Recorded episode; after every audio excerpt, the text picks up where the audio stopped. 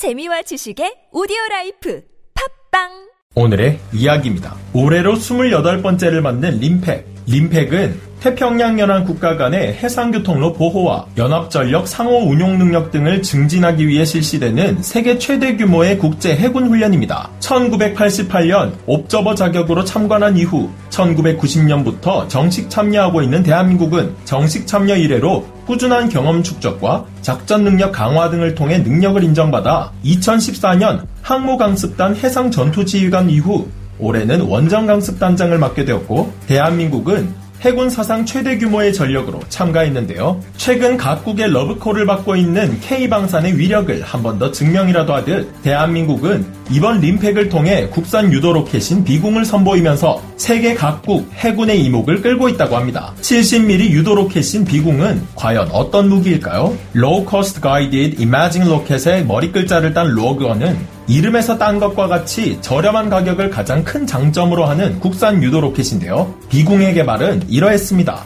해전에서 주로 하푼과 같은 대형 대함 미사일을 사용했던 미 해군은 적 고속정 난입에도 하푼이나 SM2와 같은 함대공 미사일을 사용했어야 했는데요. 그러나 냉전 종식 이후 대규모 정규전의 가능성이 사라지고 소규모 반군이나 무장단체, 테러 조직에 의한 비정규전과 같은 저강도 분쟁이 많아지면서 이런 비정규전에 관심을 두지 않았던 미군은 이들에 대한 대응을 고민하기 시작합니다. 일례로 2000년 10월 예멘에 정박 중이던 미 해군 구축함 USS 콜테러 사건으로 17명이 사망하고 수십 명이 다치는 피해를 입은 후 미국은 이런 자살 돌격을 하는 소형 보트 러쉬에 대응할 무기의 필요성을 뼈저리게 느끼게 되는데요. 당시의 미 육군은 APKWS라는 사업명으로 레이저 유도 방식의 2.75인치 로켓 기반 유도 로켓을 개발 중이었는데 이 사업은 2012년 개발이 완료되면서 한 발당 22,000달러의 금액으로 5만 발 생산을 완료했습니다.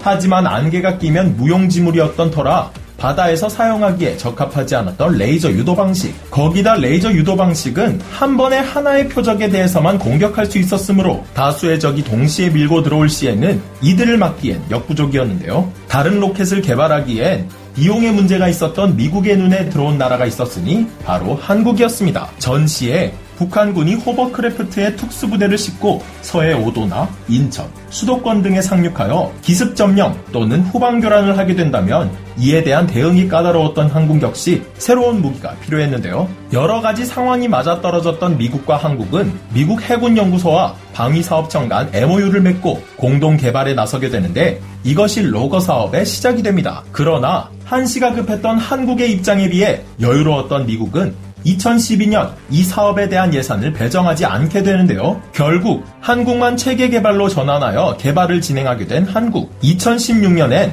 완전히 발을 빼게 된 미군으로 인해 한국은 독박을 뒤집었으며 국정감사와 부정적인 기사들이 쏟아져 나오면서 양산의 차질을 빚기도 했지만 로건은 국내뿐만 아니라 대게릴라용으로 쓰기 위해 세계에서도 관심을 갖고 있는 체계였기에 꾸준한 개발에 나서게 됩니다. 그 결과 지상 발사형이 가장 먼저 개발되면서 지대함 70mm 유도 로켓은 군 운용 평가에서 저가형 무기답지 않게 높은 명중률을 기록하면서 운용 적합 판정을 받게 되는데요. 이후에도 지속적인 개발 끝에 마침내 LIG 넥스1은 이번 림팩을 통해 무인 수상정 플랫폼 등 함정에 적용할 수 있는 비공을 훈련 현장에 전시해 각국의 해군의 이목을 끄는데 성공했습니다. 해상 이동 표적 대응과 유도 조종 장치 등이 탑재되어 있어 여러 개의 표적에 동시 대응이 가능한 비공은 차량 탑재 방식 역시 적용이 되어 있어 기동성이 우수하고 차량 자체에 표적 탐지와 발사 통제 장치 등을 갖추고 있어 단독 작전을 수행할 수도 있는데요.